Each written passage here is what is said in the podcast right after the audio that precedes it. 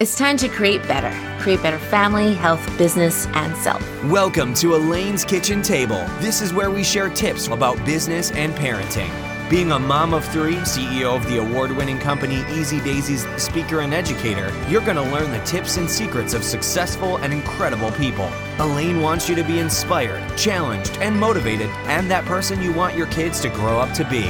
This is Real Talk for Real Life. Hi, welcome to Elaine's Kitchen Table, where we talk about how to create better, how to create better family, health, business, and self. And welcome to a conversation where we want to talk about how to help our kids, how to help our kids have great study habits. So let's talk about five study habits that every kid should know. So I have beside me my husband, Mr. Ron Como. Hello. Hello.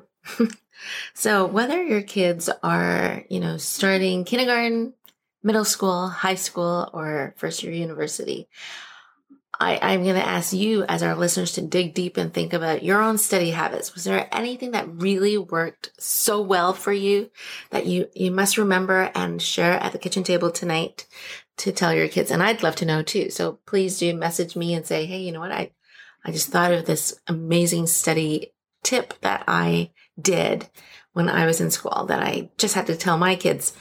And you know what? I, I love when we share with our kids things that also did not work, failures that hmm. we've had so that, you know, they can learn from our mistakes. So both are great. Please do share with us because I love hearing from you. So Ron, did you have any awesome study habits when you were in high school or younger that you can remember or even in university? I did. I had some awesome study habits. What I observed through life is that everybody has habits. So they're either good habits or bad habits or a mix. Most people have a mix. So once it's a given that you're going to have habits, you may as well try to make them good. So I did learn over time to improve my study habits. I, for me personally, I found that I paid attention in class a lot and didn't have to study as much as some other kids. Um, but when it came to studying, what I would recommend to my children, and I do, is that you don't start studying at the last minute and cram because that's not a very effective uh, habit. It is one that I experimented with, um, but that you do a more slow drip study over time. Okay, well, let's just go right into um, those five great habits. And being a former school teacher, of course, I made it into an acronym. And these five habits actually fall into the acronym of GREAT, G R E A T. And that first one is G, and that means give yourself enough time to study. Like Ron said, don't cram. And studies will show that when you stretch it out and plan it and, and actually revisit what you're learning on a daily basis, you're actually going to learn it better and know it better. So give yourself enough time to study. That means plan it, schedule it, plan a study block time. Like, so chunk your time into blocks. And that's exactly what Easy Daisies does, right? When we can visually see that, you know, whether it's eat breakfast, brush your teeth, get dressed, go to school, snack time, study time, homework time. When a child can see, and even if that child is in high school or university, can see that there's a start time and an end time, they're going to use that time more wisely and more effectively because they know that there's an end and there's a reward of, you know, I'm going to have snack time after, I'm going to take a break after. And so very important that if you know that you have a test on Friday to start studying and reviewing on Monday and Tuesday and Wednesday. So breaking it up so that you aren't cramming it in. All right. I love that there's five and it's great. Mm-hmm. You make things very easy to remember. Yes. So then I'm guessing the next one is going to start with R. Yes. So R means to rest up. That means rest up and get enough sleep.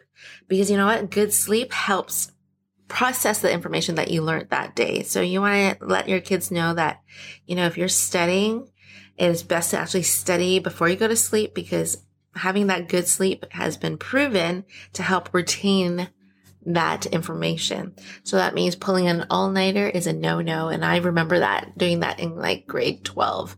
And I had a chemistry exam and a biology exam and I studied all night long. And, you know, I, I think I did okay in the chem exam. And then I had the afternoon exam in biology.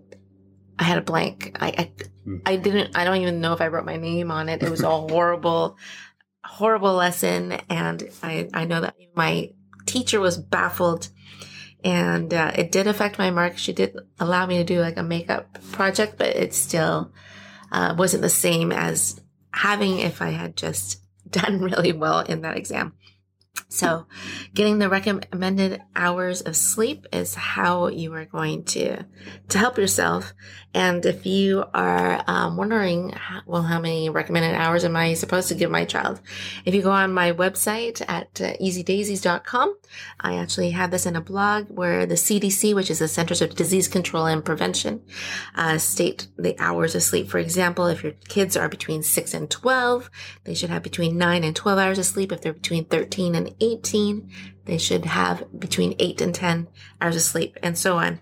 So, an, another strategy is to make uh, help your kids have that study block before they go to sleep, but definitely have sleep. So that is part of the battle of parenting, isn't it? Knowing that your kids need that much sleep. During the summer, it's great because they can sleep in mm-hmm. and get as much sleep as their body needs to grow. Uh, and in school days, obviously they have to get up at a certain time, so you have to reverse engineer that mm-hmm. to a certain bedtime. Absolutely. I will also say with sleep, one thing I've learned from my life experience is that if I'm studying something or pondering a question before I go to sleep, my brain is working on it or reviewing it during the night while I'm sleeping, and I can understand it better in the morning. A lot of times, you know, you get stuck somewhere and you wake up the next day and you have you've solved a problem that you've been working on. So that's why it's much better to study than sleep rather than just stay up all night. So let's go on with the next one. So we've covered G, which is give yourself enough time to study. R is rest up with enough sleep. And E is for exercise. So, yes, exercise. Exercise has amazing, great short and long term effects on your brain. Did you know that, Ron? Mm, kind of. well, you see, exercise decreases stress and increases reasoning and memory. And so that's how it helps in the short term. So it's, it's a great strategy then that if you are about to go write a test to walk briskly, like around the block, walk briskly up and down the hallways. When I was a school teacher, sometimes I'd see an entire class go for a jog around the school before they did a math test. So it just increases, uh, the blood flow to your brain, which means it's bringing more oxygen and nutrients to feed your brain and cause it to help make better choices and decisions. Now, how does exercise help in the long term for your brain? Well, did you know that there's a part in your brain called the hippocampus? I believe that's how you pronounce it, hippocampus. And this is the center of your brain, which is um, important for reasoning and memory. Well, with regular daily exercise, it actually can help slow down the aging process of the hippocampus, which means slow down the shrinking of that part of the brain. Nice. So, so cool, right? So, yes. Yes. Now, as a sports guy, this intuitively makes sense to me. Now, tying this back to the G about the giving yourself time. So, if you're a parent who wants your young student to do really well in school and you say, okay, junior, you're going to sit down and you're going to study for six hours straight because I want you to do the best you can. Is that a good strategy? Nope, nope, and nope. no, you definitely don't want to do that. And we're going to talk about that at the end of the GREAT. And you, you don't want to have six hour block of studying. And, and I'll tell you why in just a moment, but we're going to go cover our A. Is that okay? All right. Yes. What is A? A is arrange an area a study area. So arrange a study area. And what I mean by this is you want it to be a place that I'm going to bring into another acronym of find a great study spot. SPOT. So that means S is for same and keep it in the same area so that your child will know that this is where they can sit and not be disturbed. This is where they sit. And when, when it becomes a familiar place, of study, then their brain will actually be triggered to think, okay, this is where I study. Just like when you walk into a kitchen, okay, this is where I eat. Okay, when I go to my bedroom, this is where I rest and sleep. So if they can have a common place, a same spot to study, then that really helps. So the P in spot is for plant. And why I'm talking about plants is Did you know that having a plant in your room increases the productivity by 15%? Crazy, right? hmm And so getting a, a plant like a spider plant or a tropical plant like, um, oh gosh, I think a Diphyn, Dieffenbachia, which is one I just bought from like a supermarket. It was like four ninety nine. So they're leafy. They are great in, um, filtering air. So it just keeps that brain alert. Um, o is for, oh gosh, what is O? I have no idea.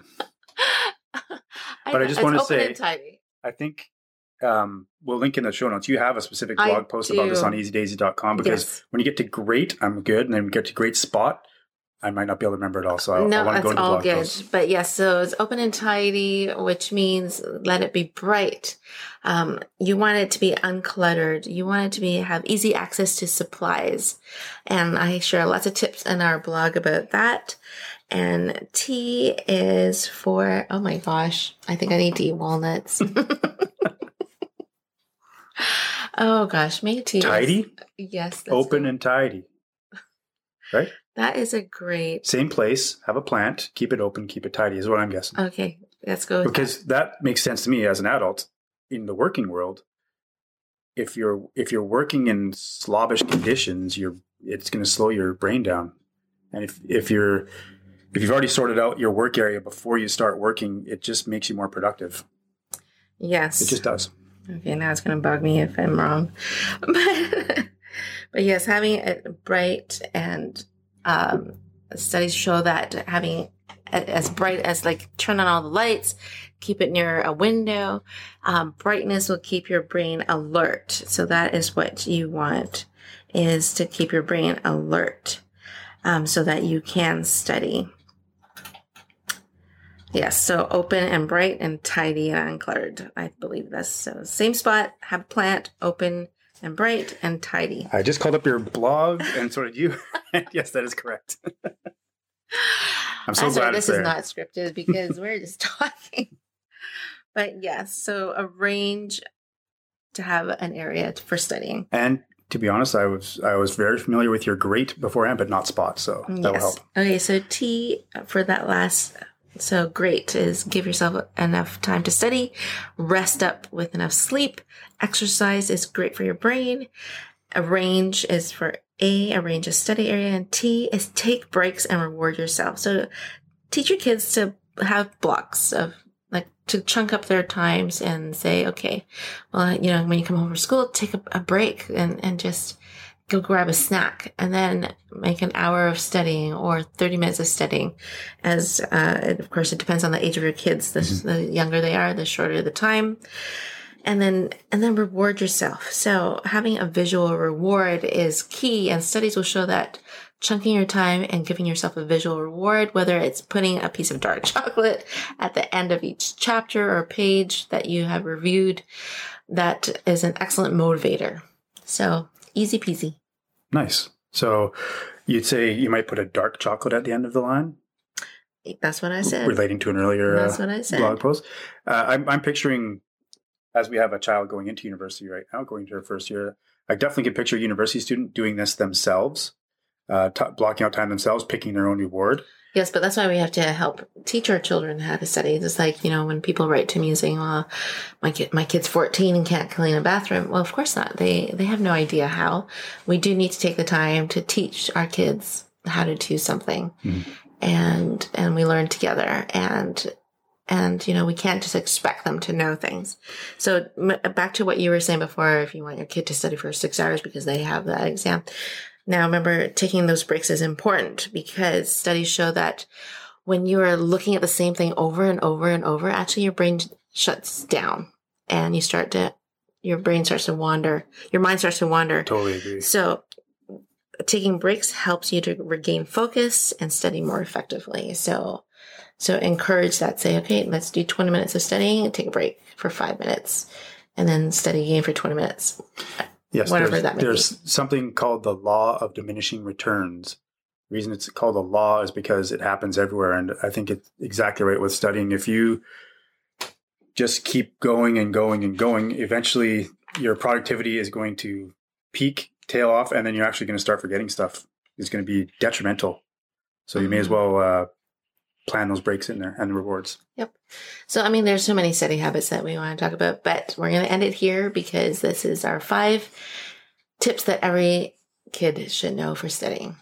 Be sure to go to easydaisies.com to, and we'll link that blog post in the show notes so you can check it out yourself and see which of these you can get going today with your kids. Yes. So thank you so much for joining us. And again, we wish you a fantastic um, week ahead. And don't forget to have that wonderful conversation at dinner table and sharing your study mistakes with your kids and your best study tip with your kids because they love to hear your stories and we love to hear your stories too. So uh, we wish you a fantastic week and God bless. Bye bye.